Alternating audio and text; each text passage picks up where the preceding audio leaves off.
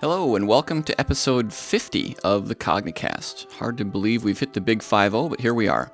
Um, I'd like to start off with, uh, on a bit of a sad note, uh, we just want to note the passing of Jim Weirich, who was a friend of the of many people at Cognitect and a great guy. I mean, if you just Google his name, you can see the impact that he had on our community. Um, it's really, we just talked about him on the last episode. Just really sad news that he passed away, but want to make sure I call it out and to dedicate this episode to him. In happier news, um, Clojure West is right around the corner.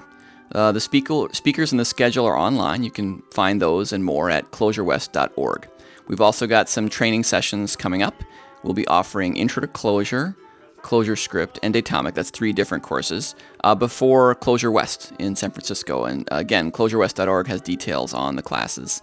Um, we also just announced that Stuart Sierra will be teaching Intro to Datomic and Intro to ClojureScript in Durham on April 29th and 30th. That's 2014, of course.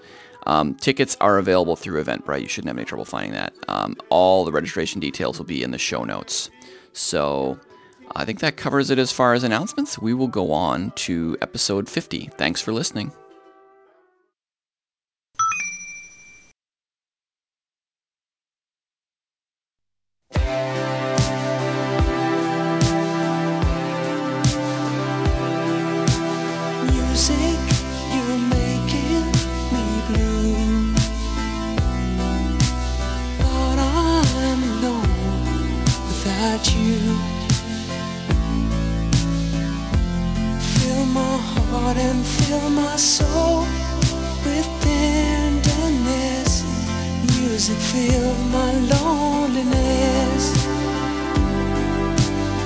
Music is still all around.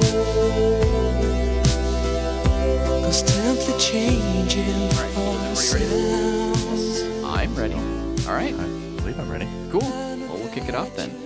All right, everybody, welcome. Today is Friday, January 10th, 2014, and this is the Cognicast. Today, we are very fortunate to have not one, but two special guests. We have Luke Vanderhart. Welcome, Luke. Hello. And Ryan Neufeld. Welcome, Ryan. Hey there. So, Luke and Ryan are both colleagues of mine. They are both Cognitects, and uh, they are on the show today to talk about. Uh, but we'll get to that in a second. First, we're going to have uh, Ryan. We decided beforehand that Ryan would pick the intro Mhm. song. So, what was our intro song going on here? It is a song called Music by F.R. David on the Late Night Tales Röyksopp album. Okay, uh, can you give me so since I'm not hearing this right now, I post process it in. What what type of or what? I mean, you know, genre is a bit constraining, but how would you describe the music? Um, it is a mellow electronic remix of uh, Röyksopp's familiar sound. Late Night Tales are interesting albums. They're always uh, tend to be remixes of an artist as a tribute to them. Cool. Well, that's awesome. I haven't heard it, so I look forward to listening to it. Um, excellent. Well, of course, we'll give Luke his turn on the uh, at the other end of the show. But uh, in between, we have many, many interesting things to talk about. Um, and the, the the main one, I actually have, I've had it in mind that uh, you know both you guys sh- should be on the show uh, for various reasons in the past. Hasn't happened yet, but there's an excellent reason to delay no longer, which is that uh, you are the co-authors, editors of the Clojure cookbook, which is um, actually. Why don't you guys describe for our listeners what it is, when it's due out, and your role in, in the creation of that book? Go ahead, Luke. Sure. So, Clojure Cookbook is, um, I mean, I'm sure many of you are familiar with uh, O'Reilly's cookbook series, which is essentially uh, programming books that are focused around the idea of recipes, which you're presented with a specific problem. Uh, it gives some example code that is a specific solution to that problem, and then a discussion section. So, much more example oriented than your typical programming book, um, but very useful. It's a very popular series, and uh, we are working with O'Reilly to produce the Clojure cookbook. Um, so what we did is uh, we actually solicited community input. So we are half authors, half editors. I don't remember what the final figures are, but we It's wrote a bunch. Pretty even split. yeah, pretty even split. But um, we wrote approximately half the book, and approximately half was contributed by I think over 60 community members. Correct. So um, yeah, they contributed. We edited. We compiled. Um, we uh, built it on GitHub using pull requests. Um, the book is under a Apache Creative Commons license, or not Apache, but it's Creative Commons, and uh, so it's freely redistributable um, on commercial way.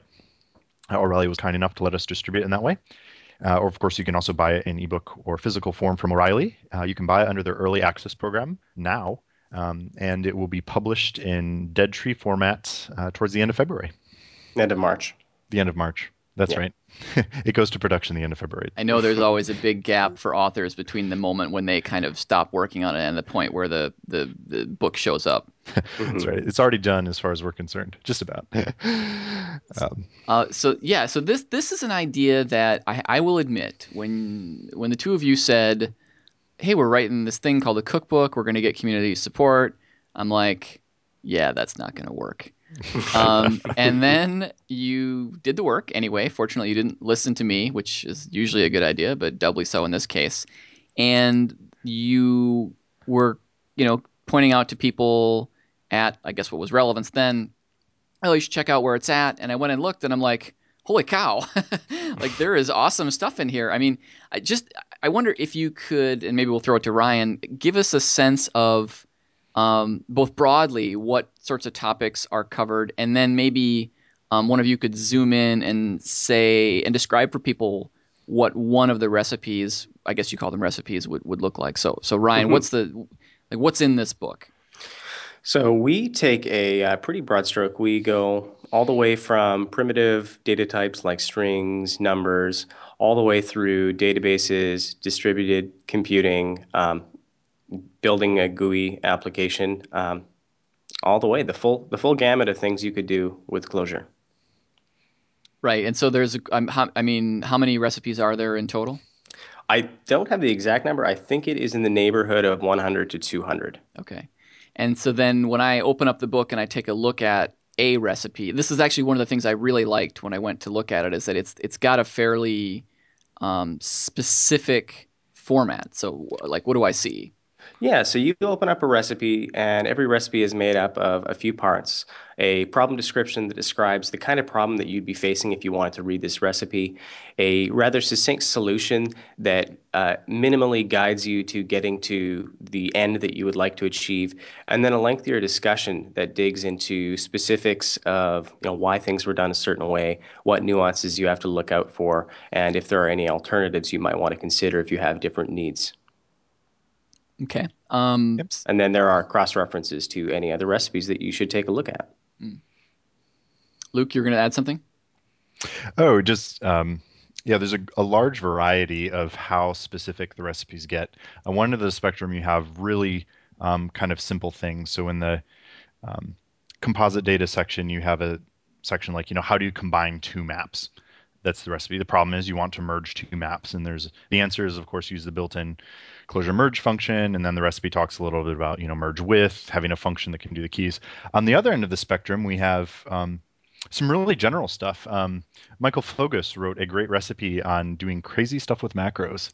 And so there is a specific problem solution, but the discussion is much more open ended. So while everything's in the same format, there is a range of types of people who'll be interested. I think there's something in the book for everyone. Uh, that's our hope anyway.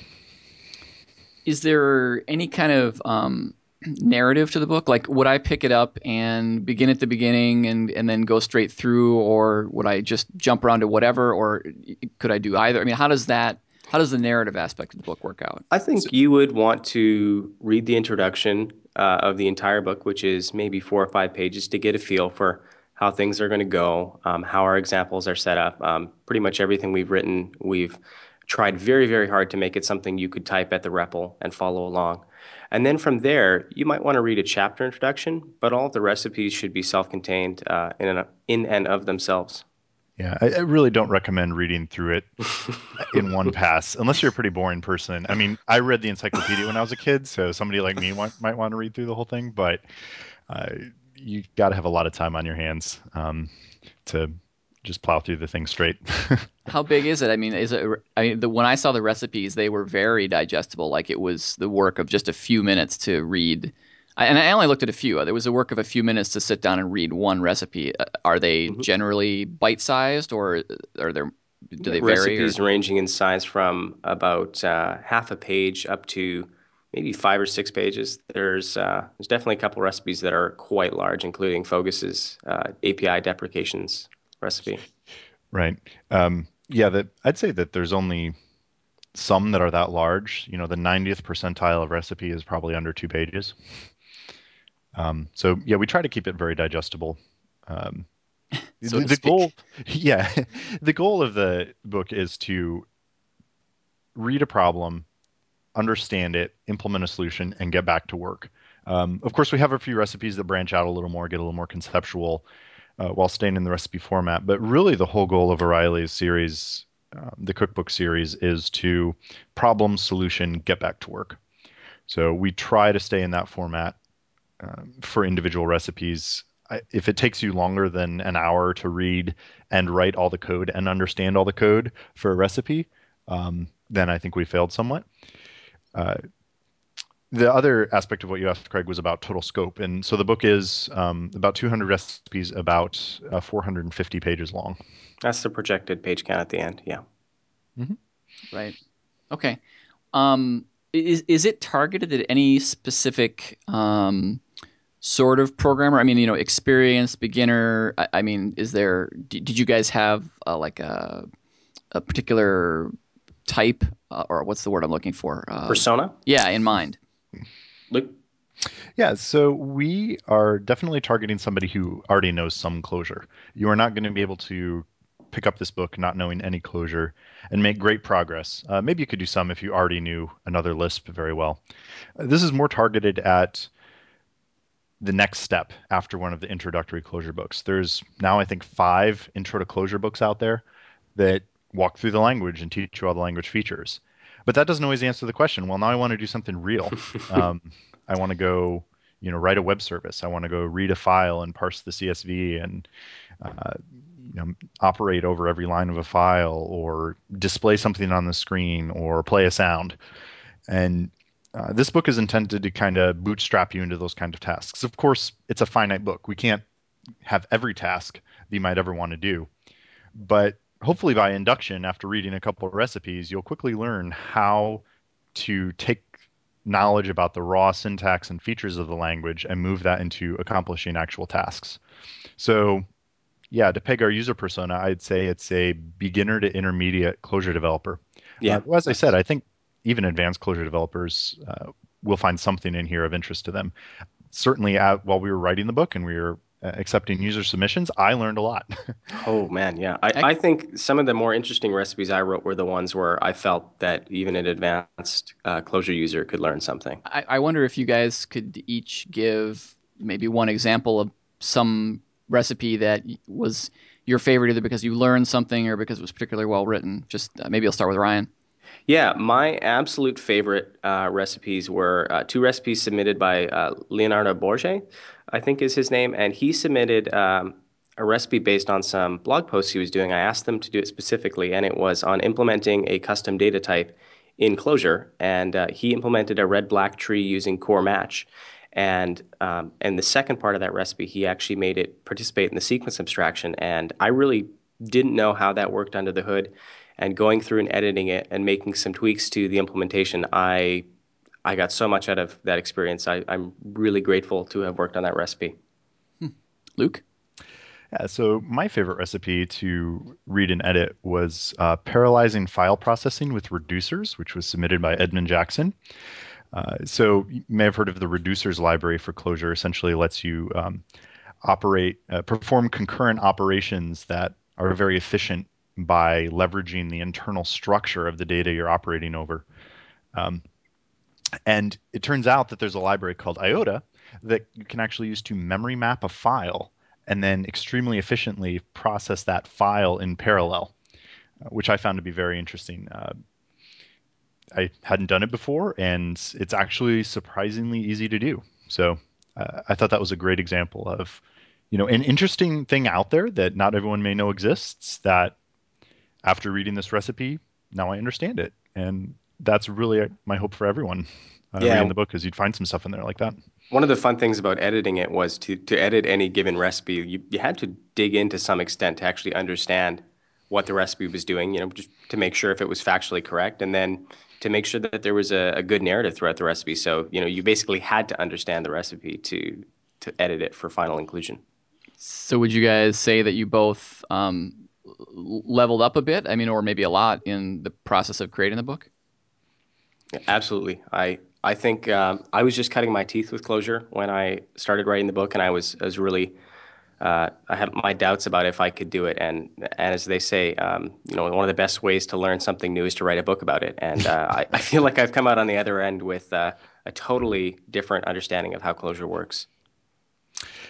Yeah, I had an interesting. I also felt I leveled up a lot, but for me, it was much more breadth um, than depth. I, I don't feel that the book may be particularly deeper um, in you know the core areas of Clojure, but it did expose me to a lot more things that people are using Clojure for than I uh, have personally used um, on projects so far. So that was very good for me. Is just get a lot more breadth of experience and Clojure knowledge. I feel like my toolbox grew substantially after writing the book. Yeah, I mean, one of the things about doing the podcast is people are constantly coming on and saying, I built X. You know, we have them on because they built X, and then they also talk about the five other things they did, and I'm like, blah, that's five more things I need to look into. So I know exactly what you mean about Brett. There's so much cool stuff out there, and that's even ignoring just like all the stuff that you can already take advantage of in uh, Java or JavaScript, just you know through Clojure. Um, so yeah, it's, it's pretty cool. Um, so I, I wonder if you guys could talk a little bit about the genesis. Like what led you to decide to do this and how was it getting started and were there any kind of obstacles as you as you went along? Like how did how did it how did the process itself go? So uh, the book started i guess when i got the idea for it. Um, uh, it'd be the year before last now i guess it was towards the end of uh, 2011 um, and the early part of uh, 2012 just um, thinking about the documentation that was out there in the Clojure space, and one thing that we were hearing people say over and over again with Clojure is the lack of intermediate level examples. There's a lot of books on how to get started. There's a lot of tutorials. Here's how to write a function. Here's how to write the Fibonacci sequence, but not a lot that would help lift you from that to writing actual applications. And that's kind of a hard problem because to write an actual application, you have to actually demonstrate a full application which is a lot of work, and everyone has a different problem domain, so you can't write an application in every problem domain. Um, but I've always enjoyed O'Reilly's cookbook series, and it does very much solve a piece of that problem. Um, it isn't the full application examples, but it is specific real world tasks. And usually, by putting together enough of these specific tasks, um, you can get kind of a sense of how to develop a larger application. So, uh, it felt like a book like this would uh, occupy that space in the Clojure material available out there. Uh, fortunately, uh, after writing a uh, Clojure script up and running book with Stuart Sierra, um, we did have uh, contacted O'Reilly, our editor Meghan Blanchette, and she talked to her about the book, and she was excited about the idea, and talked to a few different people at Relevance, now Cognitect, about you know what it might be, what it might involve. Um, talked with Ryan about it. He agreed to jump on as a co-author and co-editor, and we went from there. So and then the year-long journey of, of writing it and right. collecting contributions. Yeah. So what was that like? I mean, where Ryan did you? I don't think I, I know Luke had written, mentions that he'd written a book before. Was this your first book? This yes, this was my first book. What was it? Was it hard? Oh yeah. Uh, it.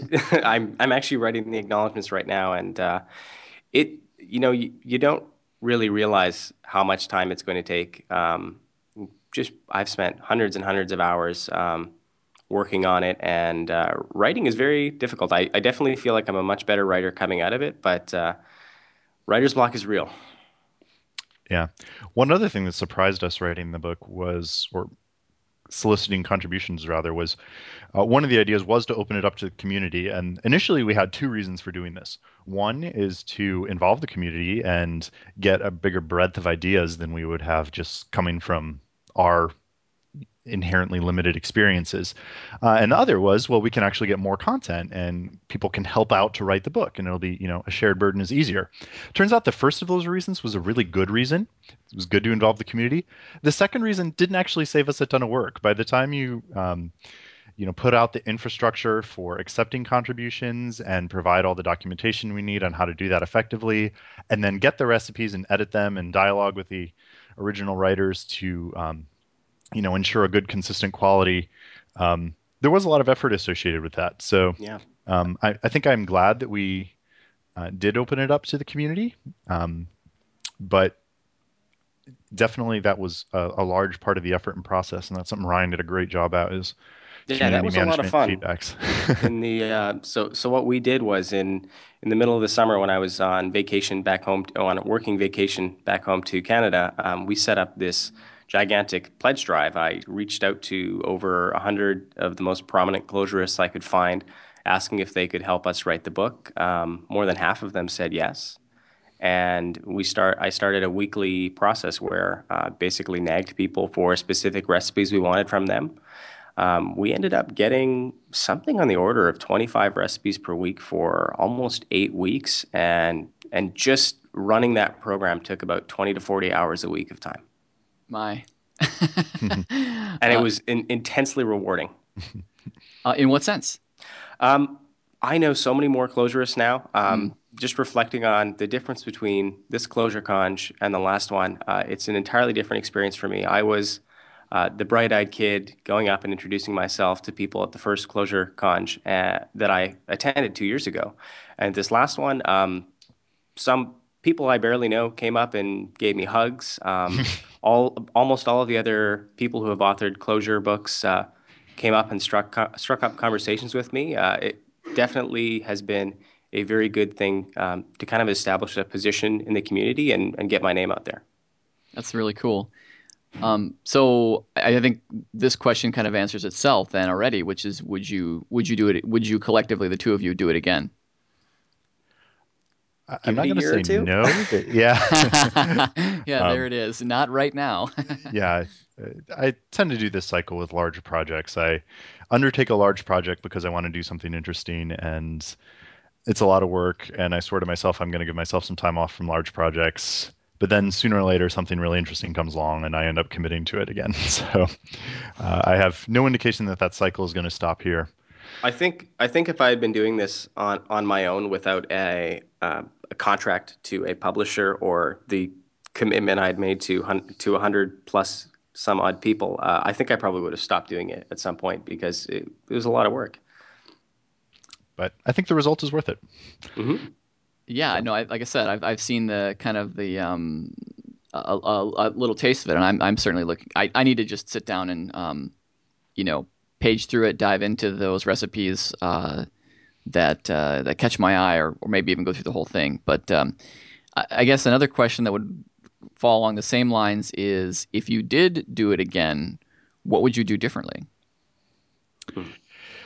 I think um, I would still solicit community contributions. I think we would try to do that over a longer period of time. Um, the Let's way start it, earlier, right? The way it worked out is um, the whole process for writing the book um, took a year, but a lot of the early months were planning and structuring, and um, I think I'd like to make it more of a sustainable long-term process as opposed to okay, now we have to get all the contributions in, and now we have to go write all the content that didn't get contributed. Uh, we kind of worked in a very bursty way on this book, so I think just a more stable long-term um, development, aggregation, and writing process uh, would have resulted in more content with less stress for us.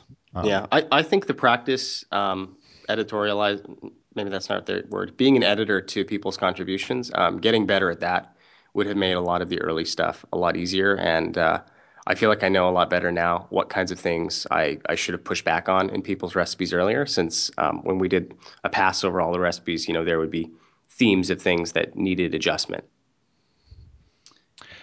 Right which is not to say that I'm not extremely happy with the way the book turned out. I think we just mm-hmm. learned the hard way in those last few weeks before delivery. In some ways, uh, put in a lot of editing work uh, that could have been alleviated if we'd Yeah, I think we were early down on. to there was something like we had uh, like 200 tasks in our our board left. Like they would be review something, and they could be a five minute task or a four hour task, and we were up to we had to do 10 tasks a week, which was it was a very hectic uh, month and a half. Um, now, obviously, you got uh, you know thinking about the numbers you mentioned, you got a lot more contributions than you were ultimately able to use. Uh, and you know, we talked about the fact that there's a lot out there. Um, and I know this is a question kind of akin to, hey, I know you've not even published the book yet, but what what's the next one going to be? And you're like, oh, I'm just so tired.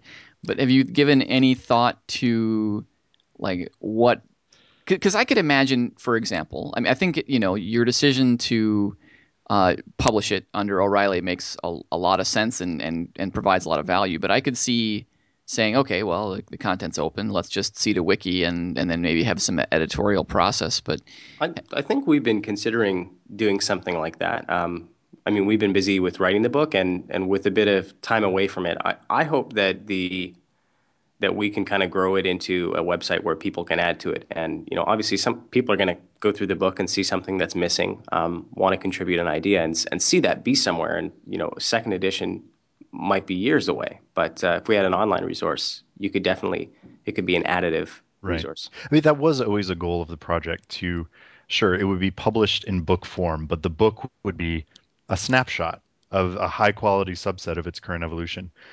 The vision for the cookbook is much bigger than the printed book that you'll buy and set on your desk and use as a monitor stand in five years.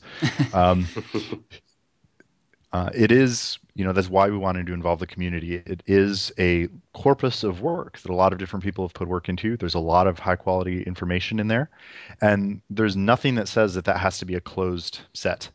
Um, yeah, for for example, um, we didn't have the time to do ClojureScript justice in the book, so we have some some of those recipes sitting like we didn't delete them; they're just on a branch waiting to come back into the resource once once the manuscript ships to print. Exactly. And whether that ends up being, you know, a future iteration of the Clojure Cookbook ends up including ClojureScript, or whether we spin off a ClojureScript cookbook, uh, we haven't decided yet. But one of those two things will almost certainly happen. That's super cool. And uh, I have a little thing I've been working on that might help out with that. That uh, I'm not quite ready to talk about uh, extensively on the show, but we should we should the three of us talk afterwards. Uh, Does it write books for you? uh, no, no, no. Uh, I mean that I have done some work on um, Markov chains. That would be you know one approach you could take. I don't think it would be to the level of quality of the sort of thing that O'Reilly would be interested in, but that'd be one approach. I it's love not markup that. chains; they're so funny. They are fun, yeah. Um, yeah, we've been passing around that link for uh, King James programming, which King uh, James programming is so funny. really amazing. We will drop a link to that in the show notes. Enough said for now, though. hmm Um, right. So, um, yeah. Okay. So, I, I guess um, I, I, I certainly want to have you guys on to talk about the book, and I think there's more things we could say there. But I also don't want to miss the opportunity since I have the two of you here to discuss some of the other interesting things you've done. I mean, off the top of my head, and um, you know, there's quite a bit to choose from. Like uh, Ryan, you did um, lein-try, which is super cool. I did. So the, the funny thing is, you're not leaving the the scope of the book, though. Okay. That, that was actually a thing for the book. So, um, what I found with a lot of these recipes was it was just a pain in the butt. I had to make a little project just to be able to to try out some of these libraries since you know Clojure has a relatively small standard library. So a lot of things, a lot of the recipes are based on libraries out in the wild. So we, uh, well, I guess I made this little Leiningen plugin that you just say lein-try uh, and then the name of any project dependency artifacts that you ha- that you'd like to try out. It will fetch them from for you from Clojars or a Maven repository, and then launch a REPL with those available. Yeah, it's really neat. So you could say, just to use an example I'm familiar with, you could say lein-try dynne, and you would be able to start hacking on the little sound library that I that I wrote without having to do anything else. It would just be right there, and you could you know type in the examples from the README or whatever without without any additional setup. Yeah, and when I when I said earlier that uh, you know I'd suggest people read the introduction then move on to a recipe, that's actually because we talk about lein-try, how we're going to use it in all the recipes, and if you'd like to follow a re- uh, along any of the recipes that you need to open up a, a REPL, you basically lein-try whatever the library is, and then the rest of the examples, uh, uh rest of the code in the recipe, you should be able to drop into a REPL and run. Hmm. Yeah, that's that's really cool. I, I don't actually know if people will use that. I wish I had some way to track if that was something people found valuable, but um, it was just one of those things I thought would be really neat to to try to push through throughout the entire book. Hmm. Well, uh, how about this? Let's uh, anybody that's listening that actually takes that approach with the book, uh, tweet to Ryan. Ryan, maybe you can oh, mention please. your handle since I don't remember off the top of my head. It's at RK Neufeld, or you could use the uh, Clojure Cookbook one, which is uh, just Clojure Cookbook. Cool. Uh, no hyphens or anything, just all one word. Yes, and I'll check that briefly. Okay. Uh, we'll certainly correct that if that's not the case, and people can always find that information in the show notes. Um, so, what about you, Luke? I know you've done a bunch of stuff. We mentioned the book. What's your kind of your latest uh, side project that uh, people should know about? Yeah. Um, well, aside from the book, I've been working a lot on actual work, um, which unfortunately I can't talk about a lot, but we have a lot of interesting projects here at Cognitect. Um, so I've been working on those. Um, I've kind of been dabbling in a bunch of different things. I did some work with uh, Bayesian networks and declarative programming using a Bayesian model.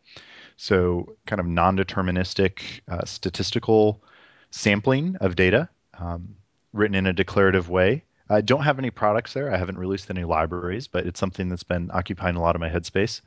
Um, and recently, just since we finished the book, which is immediately before the holidays, uh, we or I've been thinking a lot about um, the new hot topic of display in the web and ClojureScript. So, uh, Pedestal, uh, React JS, uh, David Nolen's new library, Om, uh, just different ways of rendering content in a nicely functional way. I think there's a gr- lot of great opportunity there. I'm no expert yet. I can't make any declarative statements. I haven't released anything yet, but that's been occupying a lot of my interest is the developments in that space uh, just because it is developing so rapidly and i'm so excited about the things that look like they're beginning to emerge there i'm not even sure there's anything that's you know there yet but i feel like for the first time in my programming career we actually have an angle of attack on uis that make them tractable as a functional programmer uh, you know, before every time I write a UI, it kind of feels like, well, this is messy, and I'm just going to brute force my way through it. It never, I was never proud of any UI code that I wrote, and I feel like that might be about to change. So that's something I've been doing a lot of thinking and learning and experimentation around. Yeah, there's some interesting works for sure going on there, and uh, I, I too am. Although I don't spend much time in the UI space, uh, you know, every once in a while I wind up getting getting thrust there, like it or not, because of some project or whatever. It would be really great if there were. got to show things to people. I know, I know, it's a bummer. I, what? It's the code's right here. Can't you see? um, but yeah, it'd be great to have a, a solution um, that brings some of the things that I like from the from the sort of back end uh, world into into that world. So it's it's like you. I'm excited to see some of that work going on, even though I haven't uh, really internalized any of that stuff yet. Yeah. Um, well, cool, man. What, what else? What else you guys? What else should we talk about here? What else? Anything else that like? What, let's go back to the book for a minute. Uh, any sort of standout moments for you during the, the, the course of writing it, or or stuff we didn't cover that we should talk about? Hmm. Well, I'll ask this. Luke. Actually, oh, go ahead, Ryan. Yeah. I was going to say I, I I did want to mention that it was it was very interesting. The you, you had some very distinct types of contributors um, to the book. You'd have people that would come through and, and do a pass of typos and corrections. You'd have people that might, um, you know, put in one recipe. And then there was a, a class of people that would come in and write 10 recipes. And we like them. We like them. And they usually, actually, I think all of the people that wrote a ton of recipes um, wrote very good recipes that required very little work. Um, that was definitely cool to see uh, those kinds of people come in and, and just just totally rock it and help us out a ton. Cool. Uh, yeah, it's funny. It's almost like that old adage: if you want to get something done, ask a busy person, right? um, it's true. So, Luke, how did I'll ask you this question? How did this compare? This the process of writing this book compare to writing your last book? Because you had a co-author on that one as well. Right. So the last uh, two books I wrote, actually, I wrote Practical Clojure, which was uh, published by Apress in 2010. It's an intro to Clojure book, and then in um, 2012, we published uh, ClojureScript Up and Running, which is kind of a pamphlet. It's only a 100 page book. Uh, both of those I wrote with Stuart Sierra, uh, another Cognitect. And um, yeah, the process was very different for those than it was for this one. Um, those books, Stuart and I tend to be on the same wave- wavelength when we're writing content. So our typical workflow is that is what are the topics we need to cover? Okay, you take this file, I'll take this file. We write them. We do one editing pass to resolve a few differences of things we said, and we're done. Uh, This book was much more um, agile and iterative, and really working closely with Ryan, really working closely with the community to evolve the book. Uh, and it was very rewarding. Um, I, I don't think I could say which approach I prefer overall, um, but we definitely came up with a very different product. Uh, and I think Yeah, our, products uh, are worth having. Our, our chapter list definitely changed. Uh, I think even within the last week or so, we were we were revising what the chapter list was to to try to make sure that there was an even fit of recipes. Um, so what do we have? The, the one cop out chapter name that's general computing that is like things that we couldn't fit in a specific pile, but like were really important to to cover. yeah, yeah, and, and those are legitimate topics, but you know we just didn't have enough recipes on that topic for their own chapter.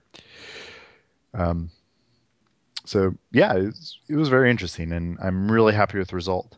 Um, you mentioned other projects, I forgot to say. Uh, Stuart and I are releasing. Uh, it's not a full-fledged second edition, but we are releasing an updated version of ClojureScript up and running. Uh, probably in the next month or two, we've started working on that. Oh, that's great because that's a environment that's moving very very rapidly. So I think uh, I'm sure there are things that are from the first book that are just that simply do not are, are simply not true anymore simply because of the rate at which that's been evolving. Yeah, um, actually, surprisingly few that are outright wrong. Uh, some of the best ways to do things have changed. Um, I still think our book is, as far as I know, the only real resource for, you know, how to get started using ClojureScript, um, and it's still accurate in the fundamentals. But there's a lot of new interesting stuff. Uh, Core Async is a big one um, in the browser that we don't cover at all in that book, and that really needs some coverage. Um, also, the- stuff like source maps that got added. Right. Source maps um, are very cool now. Uh, I don't know if you've used ClojureScript lately, but if you pop it open in a browser and uh, you click on, um, you know, show me the sources for this line, inspect, um, you see ClojureScript code now instead of JavaScript. And you can put breakpoints in your ClojureScript code, and it works, uh, which is very cool. That is super cool. Um, yeah, that's that's awesome. I mean, I, I have done some ClojureScript, although now it was almost two years ago. Um, and I, I, you know, debugging it wasn't too bad. If you turned off the optimizations, you could generally figure out where you were pretty easily. But of course, that's not a patch on, you know, this is the exact thing you type that is now broken. yeah. I, I find uh, it's it's pretty useful just for when you're using a library like Pedestal for Pedestal app, for example. When you would hit a problem, you'd have to go and, and pop through a couple layers of, of just generated JavaScript, which could be a little bit painful. Yeah, that makes sense. Yeah, but right. If you if, right, when I was doing it, there was a lot. There were a lot fewer libraries on which to rely, and that's changed. So it's a good point. All right, guys. Well, what else? Anything else we should uh, we should mention? You'd like to talk about? Hmm. Yeah. There's a lot of stuff, but it's. Well, Uh, if we're if we're if we're totally out of stuff, something I started uh, over the holiday break was I actually started doing hand tool woodworking, inspired yeah. by uh, Tim Ewald's talk, which I've seen twice at this point, in two different iterations. Yes, it said right. So this this talk, I I was fortunate enough to um, so I've known Tim forever. Uh, Tim's a very close friend of mine, and and when we talk on the phone, which is you know several times a week, the topics are almost exclusively uh, and frankly sometimes evenly split between uh, software and woodworking. Do you, do you So- woodwork too, Craig? I would say that I I have woodworked, but um, the realities of life lately have been that I've haven't touched a tool in quite some time. You But- built that treehouse for your kids, right? uh, yeah, that's really carpentry, not woodworking. But Yes. um, it was a uh, extensive bit of carpentry. Although we are now to the point where the kids can go up there and play, and so now I might actually do some woodworking. I actually, um, while we were building this treehouse, which is quite honest, this is. I'll warn you right now, Ryan, since I know you're just getting into woodworking. Um, So a really awesome tool for um, woodworking is a bit of software actually called Google SketchUp, which I'm sure you're I've familiar seen with. it, yeah. It's really great because you can build the thing that you're going to build down to the tiniest detail beforehand, which is awesome because, you know, woodworking actually is similar to software in a lot of ways, some of which Tim touches on in his talk, which is excellent. I mean, it was. I, I normally would not say something is the best, whatever, um, but I have to say, in my opinion, it was the best talk at the Clojure Conj. And that is all the more amazing because one of the other talks was Russ's, uh, not to mention many of the other talks, which were also excellent. Um, anyway, so Tim was great, gave a great talk, uh, drew analogies between woodworking and software, which I think are fantastic. Um, but so you've got this piece of software, Google SketchUp. It's a 3D modeling tool. It's free. It's great. It's really good for woodworking. The problem I had, and something you should watch out for, is that it is very easy, uh, so easy to make something in Google SketchUp that you don't necessarily realize that you have suddenly designed something down to the last board that is in fact a 12 by 12 platform 14 feet in the air. And then you're up there swinging a hammer right? Going oh my god this thing is wobbling. It's like i'm up here on a four strands of spaghetti right now. Um, you know because it wasn't stable while i was building it. So uh, you got to watch out because it's really easy to kind of um, get very excited and design something that you, you then have to build. And um, you know that that has its own challenges. I mean you know oh look at this awesome uh, bedroom set i built. Oh it doesn't fit through the door to the shop you know that type of thing. Um, so yeah so i, I, I have done uh, some woodworking. Uh, uh, i am taking tim's advice to heart and thinking about You you doing the hand tool stuff? I might, you know, because the one of the things that happened in the course of building the treehouse, um, and I promise I'll stop after this story, is that um, a bit of the tree broke off during a big storm and came crashing down, and it um, it missed the nearly completed treehouse by no more than six inches. I mean, if you drew a line from the broken branch in the tree to the ground, it actually goes through the treehouse, so it must have somehow twisted in the air on its way down. Um, but I kept that branch. I cut it up, and I have the the sliced up um, proto boards in my shop right now. And I would actually love to take one or both of my daughters and take that piece of the tree that their treehouse is in and use it to make kid-sized furniture for the treehouse from the tree in which it's built. That'd be really cool. Yeah, so I, I'd love to get back into it, and that's one of the projects I have in mind. Anyway, you were saying you're woodworking, which you know let's, let's hear Uh, yeah, more I, about that. I started out doing that. Well, so before the break, actually, uh, I talked with Tim a bunch about uh, just kind of getting a minimal set of, of tools going, and my idea was that I would use uh, some of the a little bit of the book money to get that going. Turns out I used most of the book money to get that going.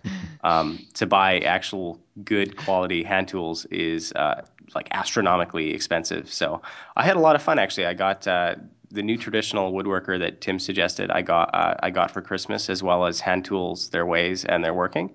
Uh, went over those for a while on the holiday break, and then kind of had a plan in mind. I'm, I'm building a saw bench right now, uh, basically bootstrapping a little work workstation for myself, and I I boiled it down to you know I could buy these this you know, very large set of minimal amount of tools and and start from there. And it's been very enjoyable. I I take my uh, my dog out to the shop that we we keep at a, a friend's house uh, over the weekend, and basically he's the shop dog, and you know I just go to work. It's fun. Yeah, it's great, especially with hand tools, since you know y- your typical dog is not a big fan of the sound of a you know bandsaw or a table saw or whatever. So that's got to be a more pleasant experience for your dog than would otherwise be the case. I was actually really shocked. Uh, um, he's an Australian Shepherd, so he's a, a working dog, but I was surprised how tired he was from sitting around all day. like he fell asleep on the way home in the car. My dog has never fall, fallen asleep in the car. Like I don't know why he was tired from doing that. Uh, the other thing I'll comment on is that uh, it's very appropriate that you are uh, you started out by building a saw bench because if you're anything like me, you will discover that a substantial portion of your shop time is about working on things for the shop, right? Yes. Which which is another analogy to software because you know what do we love to build? You know things like lein-try that aren't really about creating end products, but about creating tools that allow us to create end products. So it's very meta in that way too. Well, yeah, I went through I went through the the new traditional woodworker the first time, I was like, ah, I don't want to build all these little projects. I don't need these. And then you know, then I'm basically trying to make this this crap work on this workbench with Right. with like not a good vice and I have a couple clamps and it's a huge pain in the butt and I go back to the book again and I go oh I want those I want all of those things it's going to tell me to build so bad Yeah. Well, cool. All right. How about you, Luke? Any uh, anything to throw in at the end here? Uh, not particularly. Okay, Um, well- just a lot of different projects, um, following a lot of different tech. So there's so much going on in the Clojure space right now. It just feels like it's exploding. Yeah. And uh, I'm kind of taking some time after the book just to try to catch up with it all. Awesome. Well, that's great. I know that uh, the result of that will be something that will be uh, worthwhile uh, for about uh, worthwhile to talk about on the podcast, and we will certainly have you back and have Ryan back, either to talk about the second edition jointly or to talk about the various cool things that you will assuredly have done in the meantime. Um, but of course, uh, Luke, you and I um, share a fair amount of uh, taste in music. Um, and so we have come to the portion of the show where it is your turn to pick a song, and I am I am uh, keenly interested in what you have chosen to play uh, to end the show. okay, well, I'll say the name of the song, uh, but I have to give a disclaimer first, um, which will also tell you a lot about the song. Um, because I don't know how it's pronounced because I don't speak Old Norse. um, so the song is, uh, I believe it's Eweroun by Falkenbach on their ASA record, which came out last year. And this is kind of uh, proto folk metal. Uh, it's very interesting stuff. Uh, I'm sure you'll enjoy listening to it, Craig. Uh, I find it very interesting. Hopefully, it will be you know ramping up as we speak now. that sounds And, so uh, good uh, yeah, right, right. Yeah, we can't actually hear it yet, but uh, no, I'm super looking forward to it. I mean, like I say, you and I share a, a fair our overlap in music taste is is pretty good. We both generally prefer metal uh, uh, of the type that is commonly uh, done in the kind of the Scandinavian, Northern European era, although not exclusively in either of our cases, but. Uh, Right. uh, yeah, it's it's it's it's fun stuff. Uh, you and I have actually been to a Amon Amarth concert together, which was a, which was a boatload of fun. Yeah. Um, and I think you're going to another one again here pretty soon, if I'm not mistaken. yeah, that's the the hope. Um, I have to see if I can make all the logistics work. 'cause it's a couple hours away, but uh, there's one thing about living in Durham is there's not uh, a lot of metal scene around here. Uh, there's a lot that is a three-hour drive from here, but not a lot right here. So you actually live in a great area for it. Uh, right? yeah, actually, it is good, and I don't take it anything like the advantage of it that I should. You know, it's you know the concerts start at 10 o'clock at night, and I'm like, okay, the kids got to go to school in the morning. I really would love to see Kamelot, but maybe I'll take a pass on this one. Um, anyway, well, thanks a lot, guys, uh, for coming on the show. It was super interesting to talk to you to hear about all the things you've been working on, especially about the book, which I am absolutely looking forward to checking out. I mean, obviously, it's available right now for people to take a look at. yeah Um, the, the full uh, the full list of recipes is available in early access yeah, so people should definitely check that out and pick up a paper copy of the book if that's uh, their preferred way of consuming um, uh, the the written word. Um, certainly, be uh, be. I'm sure you guys would not mind if they did that. Uh, Nope. But uh, thank thanks again for taking the time to come on the show. Thank you, thank you, Luke. Yep. And thank you, Ryan. thanks you, Craig. Craig. And uh, everyone else, thanks for listening. This has been the Cognicast.